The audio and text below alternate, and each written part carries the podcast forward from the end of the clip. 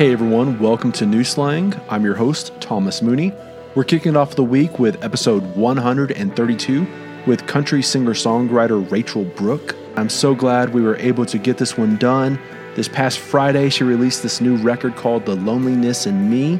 And I'm telling y'all, if she's not on your radar, she needs to be. Listening to The Loneliness in Me is a must. You're going to absolutely love the high and lonesome warble of the pedal steel and of Rachel's rich country croon. Rachel's vocals are right there with that ghostly pain that you'll hear in people like Hank Williams or like George Jones. And there's also that clever wink and sass and that slight yodel touch that you'll hear in someone like Loretta Lynn. And I don't say that lightly at all. She's that good. And this new record of hers, I just love how vulnerable Rachel is during some of these moments. She does it in many ways too. It's not just straight to the anxiety or the heartbreak. She uses humor and some of that self deprecation as well. Some quirks and charm come into play as well. A great example of that is the title track, The Loneliness in Me.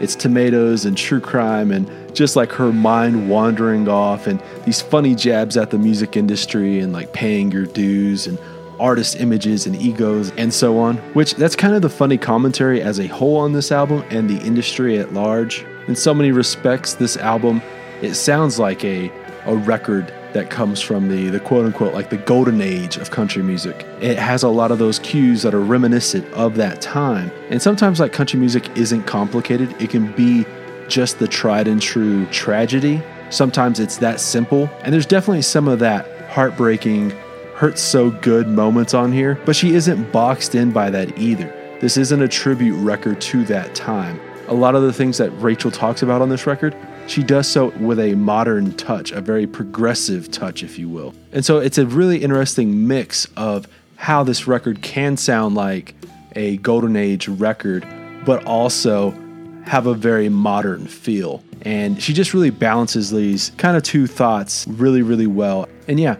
Anyway, I really love the, the record and this conversation with Rachel. Today's presenting sponsor is Desert Door Texas Sotol. If you know anything about me, it's probably that I'm from the heart of West Texas and absolutely love everything about West Texas. And that's really why I love Desert Door so much. You may be asking yourself what exactly Sotol is.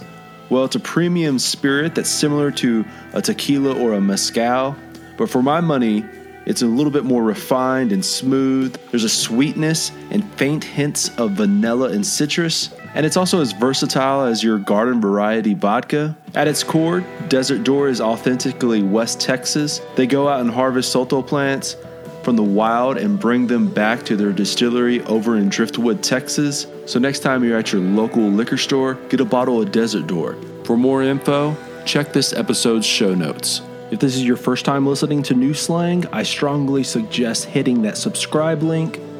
If you just did, I'm giving you a virtual high five right now. New Slang is over on iTunes, Spotify, Google Podcast, Stitcher Radio, and basically any and everywhere you listen to podcasts. Go check out the New Slang merch store, grab a koozie, some stickers, buttons, and magnets. Any bit helps. I'll throw a link into the show notes. And if you're into playlists, go check out Tom Mooney's Cup of Coffee and the Neon Eon playlists over on Spotify. The Neon Eon is for all your nostalgic 90s country needs, which there's going to be more Neon Eon related stuff coming your way pretty soon. And then Tom Mooney's Cup of Coffee is a regularly updated mix of new Americana and country music. It's also a really great hint at who I have coming up on the podcast. So, yeah, go follow those. All right, let's get on to the interview. Here is Rachel Brooke. Yeah, you know, you have this new record coming out, and it's about a month away. But obviously, during this year, it's just it's made everything just so thrown up in the air. What has uh, this year done as far as uh, has it changed the plans around the record or anything like that, or what what what kind of I guess, extra hurdles did you run into? Well, um, so last year, you know, we were we were like getting close to finishing it up. So I'm just like, oh yeah, 2020 is going to be my year. You know, like I'm going to get my record out and it's going to be great and things are going to go good. And then, um, yeah, right around March, April. Um, it was just about done. I was like doing a few extra, like last minute. I think we were like doing harmony vocals and stuff. And uh, then, you know, of course, everything kind of hit. And uh, I, yeah, I didn't get to go and mix it for um, a couple months. Um, so it's kind of been, you know, I, I think it's from my original plan. It's it's like off by a couple months, but um, after the release, I was gonna, you know, try to get some some tour dates in October. So like my goal was to have it out early or late summer and then like hit the road in October. And so um yeah, I guess I've had to like um adjust, but um the more I get through the year, the more I feel like it was meant to be. Like it, it seems like things just kind of are happening kind of, you know, I feel like, well, maybe it was supposed to be like this, you know, or, for this release. You know what I'm saying? Like, I'm not trying to dismiss any of the awful tragedies mm-hmm. of the world, but you know, as far as like the the this release, I feel like, well, maybe there's a reason why I was ready this year instead of next year or the year or the year before. You know what I mean? Right. Yeah. It's uh, it's such a weird like. There's no blueprint, and that's what like the biggest thing I've, I've you know, I've taken away from all of this just like from a, a, macro level, but then also from just specifically with artists and releasing records. There's nothing to look back on and go, well, they did it this way back in whatever year. So like, let's kind of just do that. And so there's a lot of like just waiting out. There's a lot of like what you were talking about right there. Like maybe we can do it in late summer and the, the, the U.S. will be back to a, a level of normalcy that were able to tour at least a somewhat. And right. then it just kind of was apparent like we weren't going to be able to do that either. Right. Yeah, it kind of screwed things up a little bit. But yeah, I mean, one thing uh, like that I've kind of been practicing this year is just, you know what? Uh, I'm not going to, I mean, yeah, like a lot of times you're like, you, you strict to like a, this is how it's done. I'm going to release it this this month, and then I'm going to go on the tour this month, and just because it's worked in the past. But this year, if there's one thing I've learned about, uh, you know, trying to release a record, it's like, well, you know what? I I feel like I'm in control of this. You know what I mean? Like, yeah, like a lot of things have influenced me, but um, you know, and the release, but I actually got to decide that I wanted to to release it anyway. You know, I mean, like I I mm-hmm. could have maybe waited. I could have done it differently, but I said, you know what, I'm going to do it anyway. And, um, and that's kind of given me just a little bit, I, I feel like a little bit of power, like personal power, you know, cause, um, I don't know, it just feels like, you know, no matter what's going on, I still kind of feel like I'm in control of me and my in my little world, whatever it is. You know what I'm you know what I'm trying to say? Right. Yeah, no, it's it's one of those things where when and this is like this is one of those things where actually it's kind of like this no matter what. Even in a world where, we, where we're not having a pandemic and we're not in quarantine we're almost always never in control of anything. But like we kind of have to i think it's a, a great idea and a great just kind of like lifestyle to focus on those things that you can control and you know be proud of like being able to like make the decisions on those things. Exactly. That's what exactly what i'm saying. Like it's like I it, it's it is. It's like this it's given me like some weird realization of how much control you actually do have in your world and and and I in your life you know like yeah there's lots of things and you know um variables and stuff that happen but I think that we have more control than we give ourselves. Do you know what I'm saying? Like you just and I, this year is definitely um, given me a little bit of that insight. You know what I'm saying? Like I'm just mm-hmm. like, wait a minute, I can do this. yeah. It doesn't, you know what I mean? Like I can decide these things. So yeah, it's cool. It's it's kind of a neat little thing and that I'm, I guess, learning about myself, and it's kind of neat. Yeah. Well, you know, it, it, it this really much tie this ties into where a lot of the people I've talked with um, these last few months, we've talking about like, well, so you get paused on your tour and being uh, like more so the the business side of being an artist. How do you how have you been able to control the the artistic side and like make sure you don't you're not wasting these days quote unquote of just being stuck at home and the ones who have been able to find other things other outlets they they've been more productive and i think in turn like that's just another way of saying being in control of your your life, being in control of your art. Yeah, it is. I mean, I've had um like yeah, a ton of time, especially like in spring, you know. And at first it was like um pretty dark, you know, like I was well like last year I had um just last year I'd lost my dad. He he passed away and so I was still kind of going through like uh like the grief of that. And um mm-hmm. you know so then i and then i you know the one of the big things i had to look forward to was kind of like what's going on with this? And um so it was yeah it was like really dark but it then i started to kind of reshape like the way i was thinking. Like i purposely had to like kind of like think well wait a minute i have a lot of this time now. So i might not be able to use it exactly how i thought i would but i'll be using it for like for instance like being an independent artist i have to kind of um I say like be scrappy because um, I, you know, I'm always trying to figure out ways to like connect and like the industry is always changing and you're always trying to learn about how to get your stuff out there and get it into the right people's hands and so people can hear it. So I had a lot of time to kind of focus on that stuff, which is like preparation for the record. So I really actually needed that. And now I'm realizing that, you know, I use that, I did be, you know, I use that time, I, I feel like pretty well. I mean, I always feel like I can, I can do better, but, um, you know, I, if, the, if I didn't have so much time at home, maybe I wouldn't have been able to do that. You know what I'm saying? This episode is in part brought to you by Austin, Texas's WYLD Gallery, a virtual art gallery featuring traditional and contemporary art by Native American artists. As you're probably aware, I'm not just a avid fan of music and film and novels, I absolutely love visual art as well. And as you probably also know if you've been listening to New Slang for a while, you'll know just how often songwriters they also dabble in various other mediums and are largely also inspired by other artists. One of the giant reasons I was drawn to WYLD Gallery is that all of the art is produced by Native American artists, not only produced by, but inspired and influenced by other Native American artists, history, tradition, nature, stories, music, and just culture in general. If you head over to wild.gallery, that's W Y L D.gallery, you'll see exactly what I mean. I've spent probably an hour scrolling and clicking through the various pieces. There's just some incredible pieces featured and such a vast array of styles as well. Everything from newer pieces inspired by both like the American West and a bright and bold pop art feel to more traditional fine art oil on canvas paintings. And then obviously, there's plenty of pieces inspired by Native American traditions as well. Like I mentioned earlier, they're currently a virtual gallery.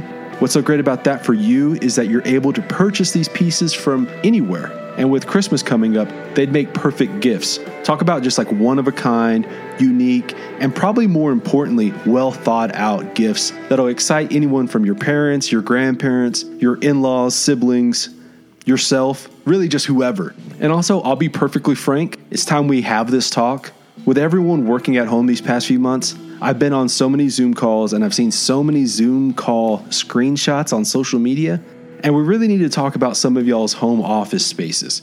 Too often, it's just that generic desk, maybe a poster that you had from college, uh, maybe a calendar or like a whiteboard that you write on, and just those bare, bland walls. I'm just saying, we've all been there, but like right now would be the absolute perfect time to fill those walls with some great art.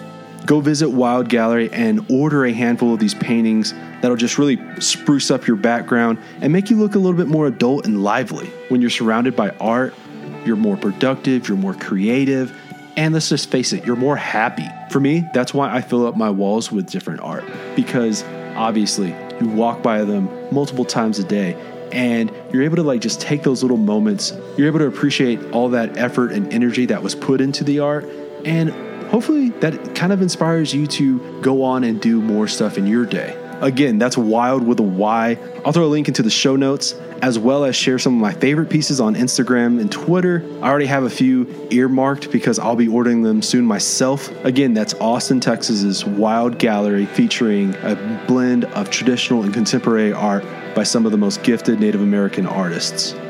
Okay, let's get back to the episode.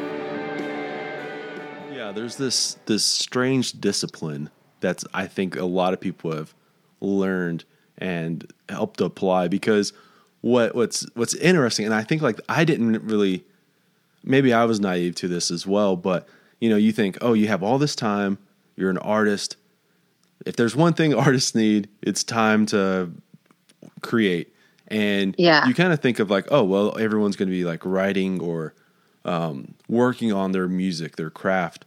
But I've learned so much where like there's been people who have been learning the um, for example, like getting their live streams like a lot more in tune. Because you think of like just like hey i'm gonna do some live streams for uh, playing on instagram or StageIt or whatever.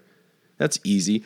And it comes out like where it's like oh you, to make it really great like you actually have to like learn all these little things that maybe you Oh, didn't necessarily gosh. so like i think like that's right in line with what you're talking about is like all those things like the discipline of of of doing of being an artist but like having because like you said you're an independent artist you have to like have all those things um all those tools as well Exactly. And yeah, and if you're um at least for me, you know, like I kind of separate them a little bit, you know, like there's there's uh you know the the creation of things and then there's like the technical kind of stuff.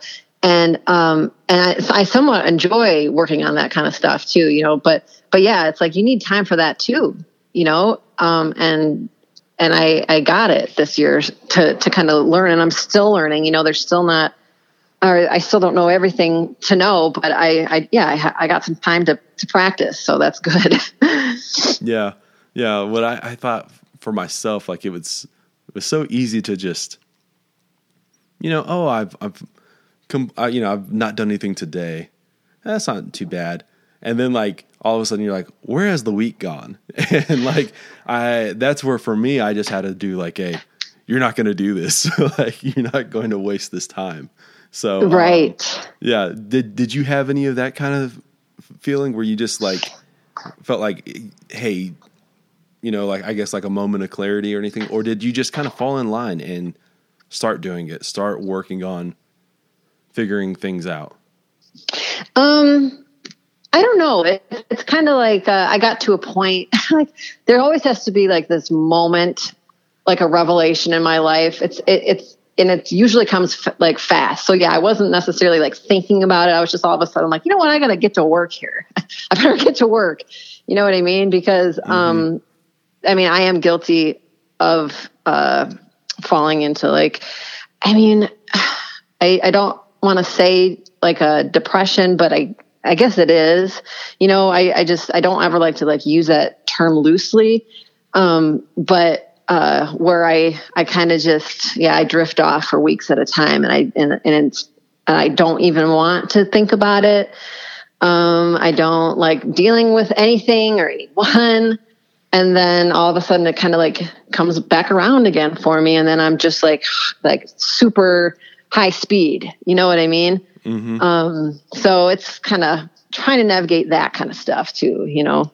Yeah, you know, I I kind of go through a lot of stuff like that too, and I I too don't try and because I think like depression is such a serious word, um, Mm-hmm. and I don't want to like dismiss other people's uh act like people who actually have depression or you know what I'm what saying. I'm saying, Right. yeah. and so like I do feel like every once in a while I'll go through these little like hazy kind of fogs of just kind Mm-hmm. of like, nah, you know what I mean? Like, and you're just kind of Yeah. like uh for me i don't even know i i don't necessarily think like i feel like oh woe is me but it's just more like a um what's the point like i don't know i always have like Yes. those kind of feelings um, Oh my God. I'm up and down. Like you would not believe how my, my, I can swing, how high I can swing and how low I can swing. Mm-hmm. like seriously, it is not pretty. Um, it's yeah. And you, and you don't really know when it's going to happen. Uh, no, I hear you totally, man. It's like, it's, it's tough to kind of get, you know what I mean? But I know that I'm not alone. I mean, I think that everybody has the, has, is like that. I think it's more common than most people think you know, um, especially when you're, um, you know, really working towards something or, you know, like, or if you're creating something, I think it's, it's typical for you to have like really, really good days and then like the most awful bad days and trying to like, you know, move forward in between all that yeah. is, uh, is a challenge sometimes. Yeah. I, I think like, you know, a, I think that a, that yes, everyone like 99.9% of the population has like these kind of moments.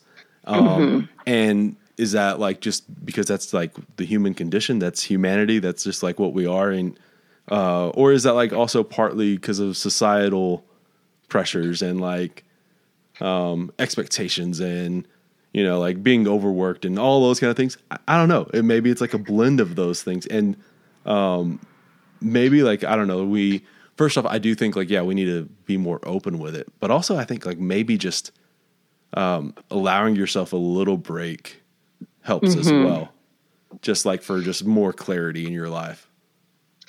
Oh yeah, definitely. I think I think you're right on with that.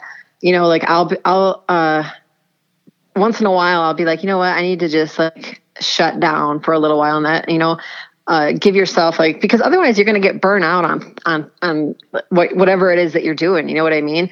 Like people need time to just like stop. Especially, yeah, like what you said. I mean, everything is just so fast nowadays. You know what I mean? Um, I think that if you know people just need to stop and you know and especially i feel like for artists and, and, and people who create things um, that's like the perfect time for them you know what i mean like to, to be able to be open to the to whatever inspires you to, you know, because you're always just like going, going, going, trying to get to whatever it is you're doing next. Like at least for me, I'm always thinking ahead, always, and it's and I'm not not usually in the break in in the moment, you know, and uh, I, it's it's kind of hard for me to always catch that, but um, I think it's really important to stop. Yeah. You know. Yeah, that's that's such a weird thing too, because um, being like ahead, like always thinking the future and not being present. because like you I think like we always kind of just put like these little I don't know, milestones that you're like you're looking up you're looking forward to and you they may be the the smallest thing, but you're always like once that happens, the grass is going to be greener. And then you get there and then you almost don't even enjoy it. yes. That's exactly my life, like right there. like seriously, I'm always like that. That's why I feel like I'm addicted to like living to the next thing. Mm-hmm. And I, I, remember somebody was t- talking to me about that. There's actually a word for that. Um, I can't remember what it is, but it's like once I've got to like something that I've that I want to do or that I've always wanted, I always have to have a the next thing to look forward to or the next goal. It's a better way to put it, I guess. But yeah, I'm always, you know, but I, I I don't have that feeling of like, you know, being let down after I've um, done something I've wanted to do. You know, like I don't have that feeling of like, oh man, now I don't have anything left. I it's like I I need that next thing. Like that's what keeps me going. It's like pulling me forward. So I guess it's good, you know, to have like goals and stuff like that, but um it's also just as important I think to be in the moment. You know what I mean? To mm-hmm. kind of I don't know, yeah. Just feel good. yeah. There's probably some like old German psychology word that like that that's right. Like for this exact feeling that we just don't have a word for. Uh, yeah. um, yeah, you know, you you talk a lot about uh, or you talk about this like I feel like this feeling the those anxieties, those that unsureness in the title track. And but you you blend it with like some humor and some like you know um, some of the quirks of your personality and like um, I guess like does, does is what what is that song? Like as far as am I am I yeah no you're line? yeah you got it. It's like so um yeah so when I t- I'm talking about always dreaming up tragic potentialities like that's exactly kind of like what it is. It's I'm I'm always thinking about not just I guess goals like what we were just talking about but like always thinking about thinking ahead like what if this happens? Well what if this happens? What you know? And then like in in my way and i think this is also like a common thing with people with like anxiety and you know it's like you're always you feel better when you've thought about a possible outcome of something because you're prepared for it. You know what i mean? And but really it's just it's silly because um you're not really truly like living in an actual moment in time. You're living in something that isn't even real. You know what mm-hmm. i'm saying? So uh i don't yeah i don't know. It's just it's really really kind of crazy but um but yeah, I mean, like that song has a lot to, especially like that lyric is me being at home worrying, and which is a common thing in my life. yeah, I mean, like that's it's. I feel like I'm talking to myself in a lot of ways because I do the same thing as far as like just the worrying of things that, or like just the the not even necessarily worrying, but just like putting too much effort and time into thinking about just something that's a hypothetical that's not like even like this isn't going to happen. So quit like just thinking about it. Quit. And you know, it's like that mix of like worry, fret, daydream. And then like you're like, how did I even get to this point? Like I don't know. Yeah, um, I'm a huge daydreamer. Like I, I, I almost like need it in my life, you know. And um, like I don't know what it is. It's just like yeah, it just makes me, or you know, thinking about anything that could possibly happen. In some ways, makes me um, feel better, even if it's like worrying about like bad things. But I was gonna say, like lately, I've been um, like trying really hard to like to re like I guess pay attention to like my thoughts. You know what I mean? Because I'm like, wait a minute, what if I think about something really bad? And because i'm thinking about it i'm actually making it like reality. You yeah. know what i mean? Like so i'm like speaking in, like speaking into existence type of yes thing. yes. So i'm like paying attention right now so much to like my thoughts because i'm like i'm like i'm only going to think about good things happening. You know like i'm trying to like train my brain to only think about possible good things because that's the stuff i want you know what I'm you know what I'm trying to say? Like right. so if I start catching myself thinking about like the bad things like I'm like no no no no no I can't have that happen. Yeah well, I, I think that like the the silver lining or like the the positive side of this that I feel has been that you know the, I've always daydreamed too and I've always just kind of like lost get getting lost in in thought and um like when I was working, like my my dad, I worked for him for all growing up, and I was always just like never like would get the job done like uh, the way he wanted it that quickly. and it's partly because it was like I hate sweeping and I hate doing stuff like that. Um, but it's also because I would just like get lost in my own thoughts and just be like thinking about other things. But I think that like all helps down the line. Um, obviously, I'm not a songwriter, but being a journalist, I think that's helped uh, for you being a songwriter, I feel like that's had to have helped the the creative side and helped in just writing in general. Um, but also, like the one little thing I was going to also bring up is for me, I think during this quarantine, that's actually helped me because I'm like more than fine and comfortable like being by myself and isolated and like just kind of like being able to just be comfortable within like your own mind even though like we're talking some in these little points of like being uncomfortable for some reason i think that's helped me cope with all of this 2020 isolation better than the average person. Well i think i think you're right because you don't have everybody else's thoughts and and opinions being also brought into your own brain. You know what i'm saying? Like mm-hmm. uh not that you have to you know not that people's thoughts and opinions are at all based in fact. You you don't know anymore. You know what I'm saying? But um, it's but yeah, if if you don't have to like necessarily be around those things, and you can you have more control. You know, like that's what I'm, I'm I was saying. Like you get to kind of get you know control about what you think about how you work things out, whatever they are.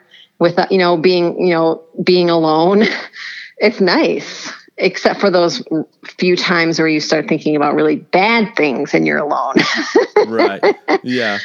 Well, then that's yeah, that's tough. Well, uh, going back to the how has it like helped you be a songwriter? How has that like helped you, um, you know, like form narrative and these uh, these hypotheticals that you may not necessarily even be like a part of? Well, I think that um, it's pretty much been a part of every anything I've written. Um, coming up with like um, like a story in my in my head. Uh, I've always like when I write, it's always a picture. So it's like you know, like when you're daydreaming and stuff like that, you're seeing like images. You're like you you can see it, just like you're watching a movie or something. That's how um, all of my songs start. They're they're like a picture in my head and I see them and I can kind of focus on them and I'm imagining things, you know. And then somehow I I have to like pull out what it, what it is that I'm saying based on the picture. Do you know what I mean? Mm-hmm. Do you know mm-hmm. what I'm trying to say? It's like I have to like any song that I've ever written, and it's usually it's it's like beamed somehow into my brain in a picture form, and I have to like decipher what I'm trying to say in word. Mm-hmm. So um yeah, like the daydreaming part or just thinking about it. That's like the the basis of of everything I've ever done. Yeah. You know, like I one of the, I guess, and listeners are going to go, "Oh, you've brought this up like 18 times now," but uh, uh, I think like the biggest thing I've gotten out of out of all this this year is that, you know, I think we romanticize you guys as songwriters as like the when you pick up the guitar or sit down at an instrument or whatever, and then pick up your pen and paper and bam, you're starting to write a song. And we romanticize that part and we focus on that part. And that's great and everything. But there's all this like space before all that and space after that is like equally, if not more important to songwriting. And all of this, I feel, is like that before, before you actually even put it into words. That's like you're you're writing then. Yeah. No, um, I'm sorry. I thought I lost you there for a second. Um, are you there? Yeah, yeah, I'm here. Oh, okay. yeah, no, there is. It's like, um, well, like it for me. Like, there's, yeah, you're right. There's like space before. There's like space after. There's like all this. It's like it's in in some ways it's consuming for me. Um, it's not just like, hey, I'm going to sit down and I'm going to write a song now. It's like, it's been like working itself up for a while. And I might even just start with like a tiny word, like one word that just kind of feels like it's special to me and I don't know why yet, you know? So, um, yeah, it's not, it's never like I'm going to sit down and write. It's mostly like, um, kind of like days or weeks of working on at least for me i don't know how it is for everybody else but mm-hmm. you know like getting ideas and like and then like of course i have to have that inspiration to actually do it. You know what i mean? Um and i don't like i'm not like saying i'm waiting for inspiration because i, I definitely don't wait but um it just has to be like yeah the right moment i guess even though you've been like maybe thinking about it for longer than that moment you know what i'm saying mm-hmm. letting it marinate yeah. Trying to work it out some way, even if it's just like in a abstract, just thinking about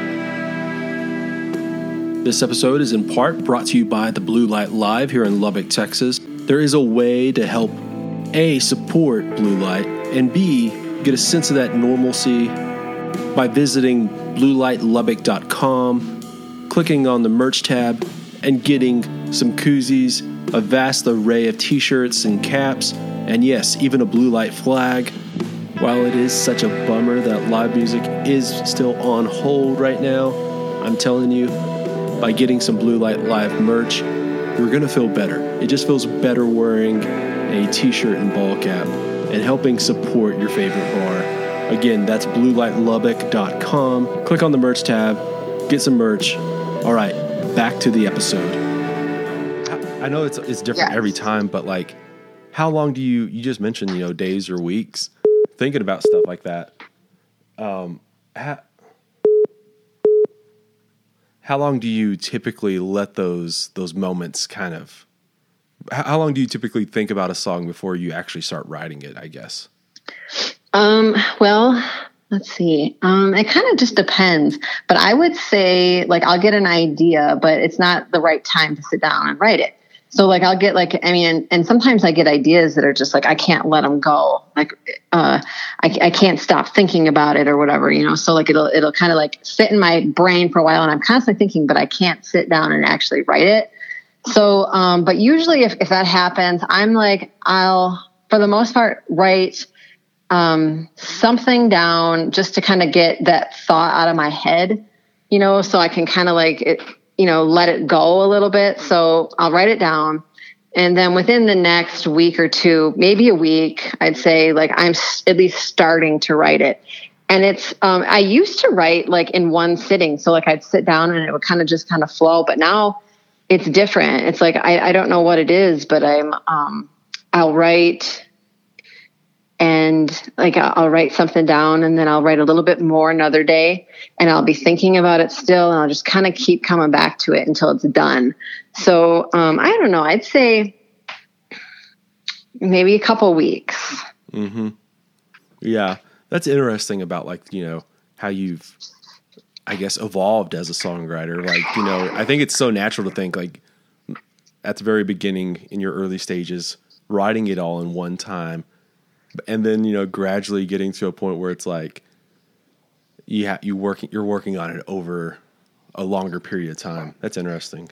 It is because um, I really feel that um, when I first started writing, it was very much inspired by how I feel. Mm-hmm. You know, um, how like I was feeling at the time. So I was feeling sad, or somebody hurt me, or something. You know, so I'd sit down and I'd write it, and it it really just kind of came out the way it did but now I, I feel like I, I care more i care more about what i'm actually saying. So i try harder. So i think that's why i, I kind of split it up is because i'm taking a lot of time into figuring out exactly how i want to say it. You know what i you know what i mean? Like when, mm-hmm. when people say you know like you're writing a letter to somebody and you're angry so you write it all out and you know but you don't send it.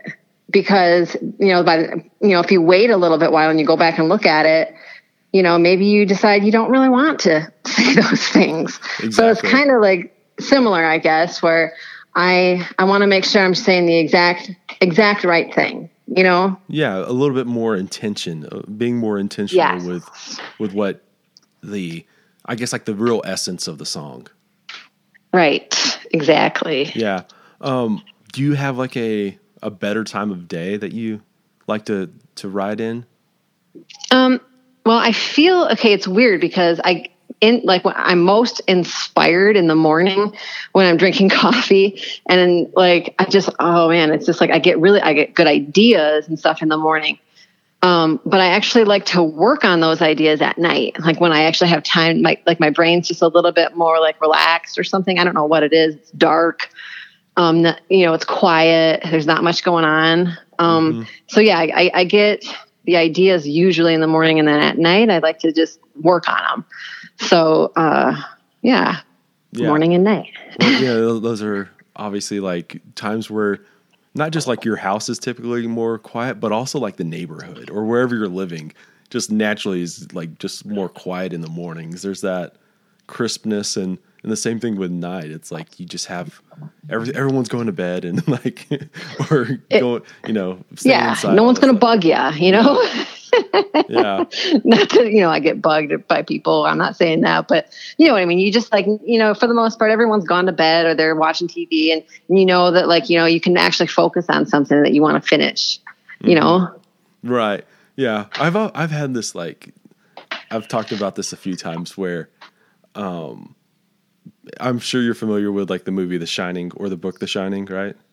Right. Yeah. So, like Jack Nicholson's character, he, obviously he goes fucking crazy, and he has these moments where, he, like, he's had that mental break, and you know, one of his big things though is like, "Don't bother me when I'm working," and it's so funny, like watching that as a teenager and thinking, "Oh my god, he's fucking crazy," and then like watching it as like older. uh after I've been doing journalism for a while and being like, you know, he honestly kind of has a point. Like he's not like uh, expressing those feelings in the best way, but like he does have a point on like how just you know being interrupted can just break where you were in a point uh, or, or where you were trying to get to.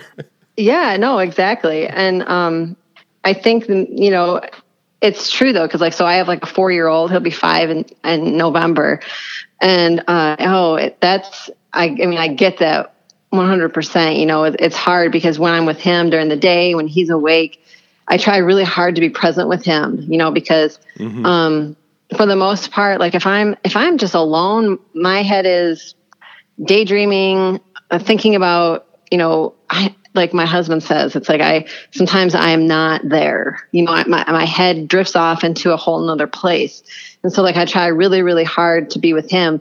So it's not even possible really for me to like you know work um, when I'm around people. So it's uh yeah definitely like that alone time at night is everything to me because I have to be able to not be interrupted and not distracted and you know not you know what I mean. It's uh if if I actually want to get things done. You know what I mean? Mm-hmm. Right. No, I, I, absolutely understand what you're saying here. Um, going back to that title track, "The Loneliness in Me," it has like a, a really funny music video with it, mm-hmm. and so like you're sitting there on the couch eating tomatoes, um, just like they're apples. Uh, yeah. Is that like okay? I don't know. Like that's never been anything I've ever really seen. I guess people do that. Is that is like is that one of your things that you like to? Yeah, you know what's weird is that I've always done that my entire life, and I'm just now realizing that not a lot of people do that. like. I, yeah. Like I've had a few people say that. They're like, "Oh, wow, you eat it just like an apple or, or whatever it is." You know, like they they they remark on it, and I was like, "Yeah, you mean that's I and you know I I always thought that that was something that you know people did, but I um oh I love it. Yeah, it's I've done that since I was just a little kid. My dad um he, he always had a real big garden, and uh, I think I I must have learned it from him. And yeah, we go out there with a salt shaker and just eat them like apples. Yeah, see now that makes a lot of sense right there as far as like learning it from you know family, your father having a garden, like having a garden, I feel like if all of us had gardens, everyone would go, "Oh, that's a natural thing." Uh, right. you know, like yeah. Um, the now it would be weird if it was like an onion or something. That would be like maybe yeah. line. Um, Which you know, I I think people do that. Yeah. I think I've like people have told me that they do that. Ugh. I think they're in prison. They're psycho. you know. um, yeah, actually, like my little brother. So like I lived in a small town, and we would go to a, um, like a, a bigger town to sometimes buy like better groceries and stuff like that. And when my little, I guess like my little brother is like 14 years younger than me, but one time when we were coming back home and we had bought all these groceries and stuff, and he was probably like three or four years old, and he's in the back seat, and all of a sudden he's like really quiet, and my mom's driving and I'm sitting in the front seat, and we look back there and we th- I thought he had gone to sleep. And he had gotten into like a big uh, container of cherry tomatoes and had like just been eating those. And that's why he was quiet. And, and so oh, yeah, yeah, he he's a he's a full-on tomato eater like that so. Does he like them a lot? Does he eat them a lot? Uh, i don't know about now but like he's uh yeah he's um I don't know. That kid was crazy as a as a child. Yeah, well, tomatoes are good. I mean, um, it's it's fun. You know, I I, I kind of put it in that that uh, video and stuff like that because I have them on my album cover, mm-hmm. and um, I just kind of wanted to kind of tie that together. But uh, it's um, it's uh, I don't know. It's becoming.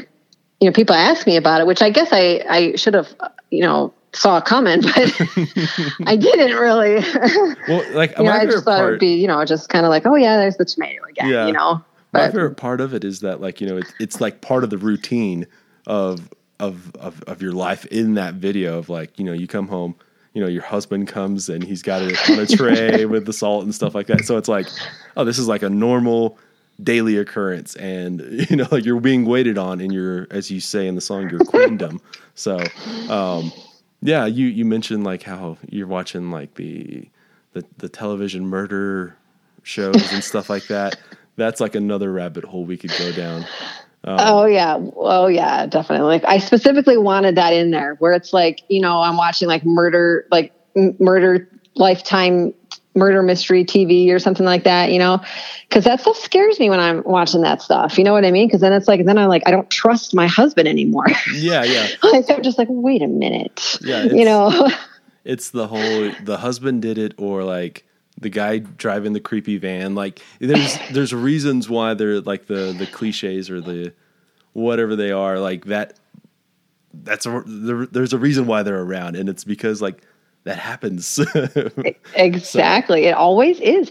It's like if a woman gets murdered, usually it's like some guy that she knows. Mm-hmm. You know, like I, I'm not trying to, I'm not, you know, I just like, I was like, wow, you know, was, you know, I don't, I don't, makes me like not trust anybody. Not that I do, but, you know, always suspicious. Yeah. Well, it's, it's also like important to, to be aware of. I think like people need to be aware that like of, of their surroundings. And I wanted to talk to y'all one more time about our new partners at Desert Door and offer up a handful of my favorite ways to drink it. Get you a Mexican Coca Cola, have a couple of swigs, then pour yourself some Desert Door Oak aged in, toss in a lime wedge or two. Or how about this? Pour some Desert Door into a mug, top off the glass with some ginger beer, squeeze in a lime. Or for all you ranch water drinkers out there, get you a Topo Chico, take a couple of pulls off, and then pour in some Desert Door. Toss in a couple of lime wedges, and now you have a mighty tasty and refreshing ranch water. Remember, Sotol is as versatile as vodka and has a more refined, smooth, and a more complex palate than tequila. It's rich and balanced, and, and whatever your go to drink is, it'll make it that much better. And again, it's inherently West Texas. It tastes like home. For more info on Desert Door, check our show notes all right, that's it for Thomas Mooney's Cocktail Minute. Let's get back to the show. Getting back to the record, uh, one of the things that I really like about your your sound and like the the the feel and the mood of a lot of these songs is that um, the space in a song. Like you're not filling these songs up with just a bunch of instruments or anything like that, and that creates a that longing vibe of of a lot of these songs. How intentional is that as far as like trying to create the those kind of moods for the specific songs, but then also the album as a whole? Um, well, you know, I don't know if it was necessarily. I, I have to trust. Like, I feel like I trust myself to make the decisions that I did. Um, you know, what I do is I just kind of listen to the song, you know, and I and I kind of feel like should this have this instrument and should it be and, and then how much of it and and just kind of like let it guide I guess like my feelings. You know what I'm you know what I mean? Like so um, each song was looked at in, in its own way. Um, and so if like, for instance, like one of the songs doesn't have much of anything except for, um, you know, it, it's very like sparse except for like my vocal and then like some really, I try to get like this really rich, like vocal, um, harmony vocal. And, and I wanted it that way because I, yeah, I, I kind of felt like that's what the song was, was saying, you know, it was kind of like, um, very, uh, um, I guess lonely and and kind of um, you know not much not much going like you know you know what I mean like I didn't really want too much distraction. Mm-hmm. I wanted it just to kind of speak for itself. Um, and so like for the whole album, I I guess maybe you're right. I, I guess I didn't really think too much about it, but maybe it's because like the songs are kind of lonely. Maybe that's why it came off the way it did. You know, um, with kind of that big open longing kind of feel. You know. Mm-hmm. Yeah, I think that like obviously like back in the day, the reason why some of those so many of these great songs had that space is because you didn't have nearly as many channels to record, but now I think people utilize the space uh, or can utilize the space and it helps just like I said create those moods and I feel like you almost have to be aware of it as as a as an instrument like that that you can give the space around for example, like your vocals, like you're saying, or like the any of the pedal steel work, and let it like let it have more of a focal point and be a just something that's like important to the song, right? And um, you don't have to fill it up with all these other things just because we can do it now. yeah, that, that, I make all the time is, um, or you know, like when I'm recording and stuff, is like this doesn't need this. You know, it sounds better without this, or you know what I mean? Like it, it's, or it just feels better without it. So like you mentioned, like the pedal steel.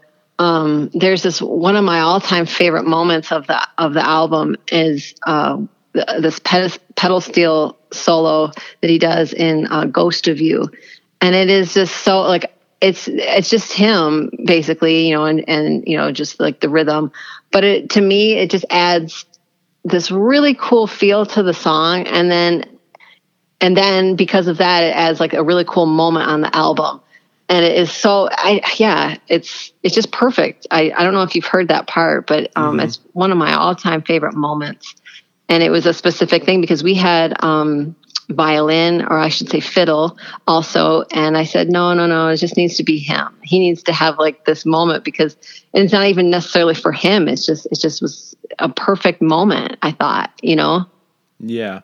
Yeah like a lot of times i think that people think of instruments as maybe like the just like the the base of the song, right? Like the the the foundation. And granted, like it very much is, but like sometimes instruments like the pedal or the fiddle or guitar or whatever can be like the in a lot of ways like maybe turn these songs into duets where like you're one voice and then like the other instrument is like another voice and I, it, when it works, it works, and like I think people sometimes don't necessarily think of instruments like that.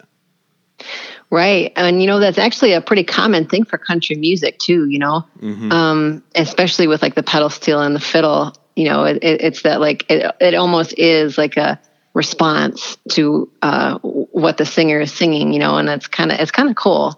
But um, yeah, I love it. It's it's just like a um, pretty classic country kind of thing. You know what I mean? Mm-hmm. Yeah. So like this record is about like eight years after your last solo album. You've ha- you've worked with on a few other albums in between that time, but um, with these songs right here, were they like I guess like how how big of a period were these songs written in? Or some of these like super old that you've just kind of had in your pocket waiting for your next solo album, or did they all kind of come in a a I guess like closer time period? Yeah, most of them kind of came at in in uh, I would say a six month time period, but then there was a couple that were a little bit older. There were there were small ideas, like a um, the beginning of a verse, but that we had for a couple years. Um, and then one of them, I keep forgetting about this one, but uh, the oldest one is the Lovells Stockade Blues, and I I've had that written for um, at least five years, if not a little bit more. Um, and I just kind of I was like, oh, I'll put this on something one day. And then while we were kind of putting like the record together, I was like, I wonder if I should put this on here. Like I almost didn't because it didn't feel like it it was like uh, of the same moment. You know what I mean? Mm-hmm. But um, we did put it on there, and uh, we just kind of create, like you know, in the studio, it became a part of those songs by just by being with them. You know what I'm saying? Like it, was, it's just kind of like it, even though like the words and, and everything were, were years old, it, it kind of has a new life now. I don't know how else to say it.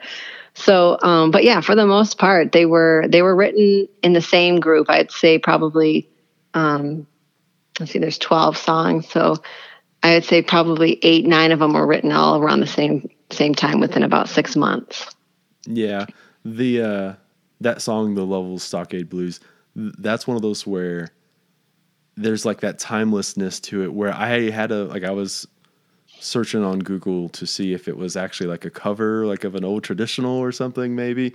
But yeah, yeah, it, like there's just like there's a there's a piece of that song that just kind of fills from like another time and space.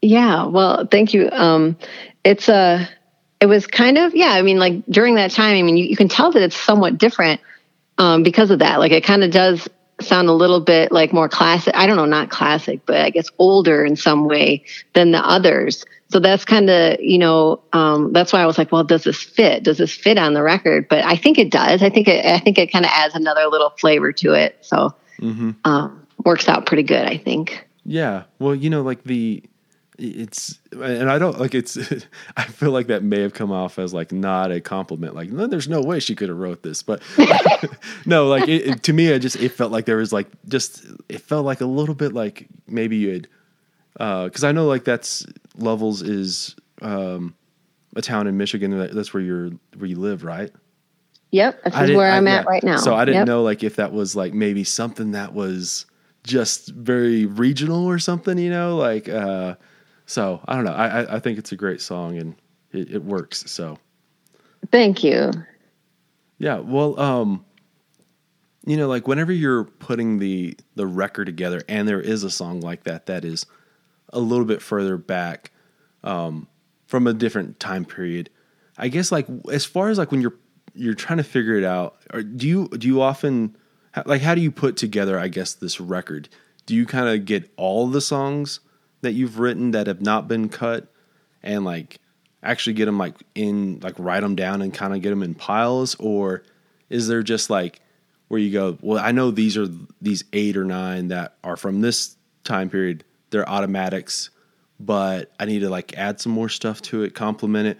I guess like what is that process like for uh, on this record as far as building the the album out? Well um yeah, it was it was kind of like you know I set when I had the idea to finally sit down and start writing. It, I, I didn't have a process in mind. I just said I just have to start writing songs, and um and that was really the only way for me to to do it because like looking you know f- from the very beginning and then looking towards the end goal it just seems so far away and i was like I, I can't overwhelm myself too much so what I did was I just started writing and writing and writing. And then, you know, like I got to like maybe eight songs and then I, and then I started to think, well, I have this one, maybe this one would, would sound all right. And then, um, you know, maybe I would, uh, I, I guess what I'm, what I mean is like, I, I didn't really think too much about it. I just kind of let it be, you know, like I would write the songs and all of a sudden they were there. And then it's, and then like I, I took like the Lovells Stockade Blues and I, and I kind of added that one in. It was an old one um, but you know, even the ones that were a couple years old, um, I definitely wanted to work on those. Like it almost felt like they were a part of this process. And so um, I, I, brought them in, and I just kind of, uh, yeah, we had 12 songs. Magically, somehow 12 songs came together. um, and then I actually, I, I did a, a, cover that I didn't put on the record. I, I recorded it during that same time, but I decided not to put it on. Yeah, what song um, was that? What's that? What song was that? That was um it's a it's a song called um She Still Comes Around and that was uh Jerry Lee Lewis. It's it's during his like country um like country phase, you know. Mm-hmm. And it's just it's such a great great song and I kind of changed it around just a little bit and so and you know I kind of sing he still comes around um, but I decided to just, you know, it's there, it's it's recorded and kind of ready to go. But I decided just to kind of hold on that one. You know, I wanted, I, I just felt like it kind of um, distracted in, in, a weird way, like from from the songs that we wrote and we created, and and not that I mean. I love covers. I, I love singing covers. I love um, I love when people do them. Um, and I just thought, well, I, I feel like, yeah, I feel like it might be a distraction a little bit. And, and so I saved it. And so maybe one day I'll have it on something, or if somebody ever has like a Jerry Lee Lewis, you know, CD or something and they need a track, maybe I'll submit for it or something. But, um, yeah, we'll see. I don't know what I'm going to do with it, but it's out there. It's, it's floating around. yeah. You know, that's, that's one of those things that I, I feel like that's also like a discipline for for you as, as because it's like you know I think it's it's it's one of those things like uh, oh we've recorded I've got or let's just just hypothetically I've got like 18 songs. Well let's cut them all. Like and uh, sometimes like yeah like records don't if you cut and trim around and make it more of an album I think like people appreciate it more. And you at the end of the day kind of go I made an album versus you know, oh, I should have like maybe cut those two or three songs, or you know, like that, right. that middle that record, the sweet spot of like eight to twelve songs, thirteen songs is is just like sometimes perfect, and sometimes if it's a little bit more than that, it's it's like yeah, you said like you said it, it can be distracting or something. Right. And you don't want to put something on there, like at least for me, I don't want to put anything on a record that I, I don't feel like goes with it. You know, like it, I don't want to put something that's weak on it. You know what I mean? Like, and I'm sure like every artist would mm-hmm. agree, you know, you, you don't want to put stuff on there if it's filler. You know, you want the whole thing to just stand alone and, and be strong, you know? Yeah.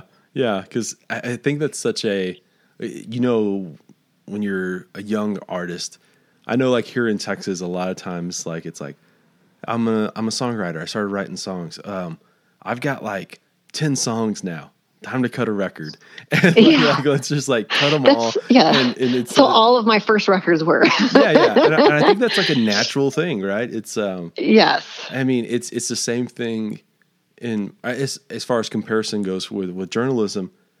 I almost like used to always overwrite, and I still overwrite but what I've learned to appreciate is when an editor will like go, yeah, this is like a good piece, but like, let's just cut it out because like, a for starters, like now when people are reading stuff, their attention spans are shorter, but also like, uh, right. Uh, it, it, just it makes the all those things maybe uh, your points stronger, even if like there was something really cool about what you said here. Yeah, no, I that's I totally get that. A lot of my old songs on my um, records are very long, and and I and I say um, more on those old songs because I'm, I'm I have a lot to say, you know, like. Mm-hmm. But it's true. It's like sometimes you can say more by saying less, and that's almost exactly what I wanted to do with this record. Is um, kind of cut back on my on how, what you know how much you can say but really just be very meaningful with the with the few words you know mm-hmm. and really try really hard with those like few moments of you know um, but yeah i i was the i feel the same way. I used to like i mean i have a couple songs that one is six minutes long and one seven. It's like geez oh wait i can't believe i did that you know and, and but whatever you know they're out there and um, people seem to like them i'm not you know but i don't do that anymore. Yeah. I've learned. Yeah. Uh, and like obviously i think it's one of those things like if you had if the, if the song you were writing now needed to be six minutes it would be six minutes but right. probably like it's, it's just one of those things like again i think i go back to the space like some like space is necessary in in art and it helps like uh, make the things that you said more impactful and more of a focus on that, more of a focus on the instruments or whatever the case, the mood. And uh, yeah, I don't know. I'm going to ramble on here. Uh, yeah, no, it's okay. I'm a rambler. I'm sure you can tell by now. well, I, I, think like it takes two people rambling because like what I always hate is uh, when someone's just like, uh huh, yeah, and then just like, nothing. It's like you can say something if you want. Go ahead. Yeah, I, I don't know. I I can talk and talk and talk, and sometimes I'm like, oh man, I shouldn't have said that, or you know what I mean. So yeah, mm-hmm. no, I can whatever the topic is. I mean, I can. I have no problems yapping away. So. yeah, well, you know, it's been really fun talking with you and yapping away this afternoon about this record and tomatoes and stuff. Oh yeah, no, yeah, I uh, I know this this, this has been a great conversation. I'm so glad. All right, that is it for this one. Be sure to check out The Loneliness in Me by Rachel Brooke. Go stop by our presenting partners over at Desert Door, The Blue Light Live, and WYLD Gallery. All right, I'll see y'all later this week for another episode of New Slang.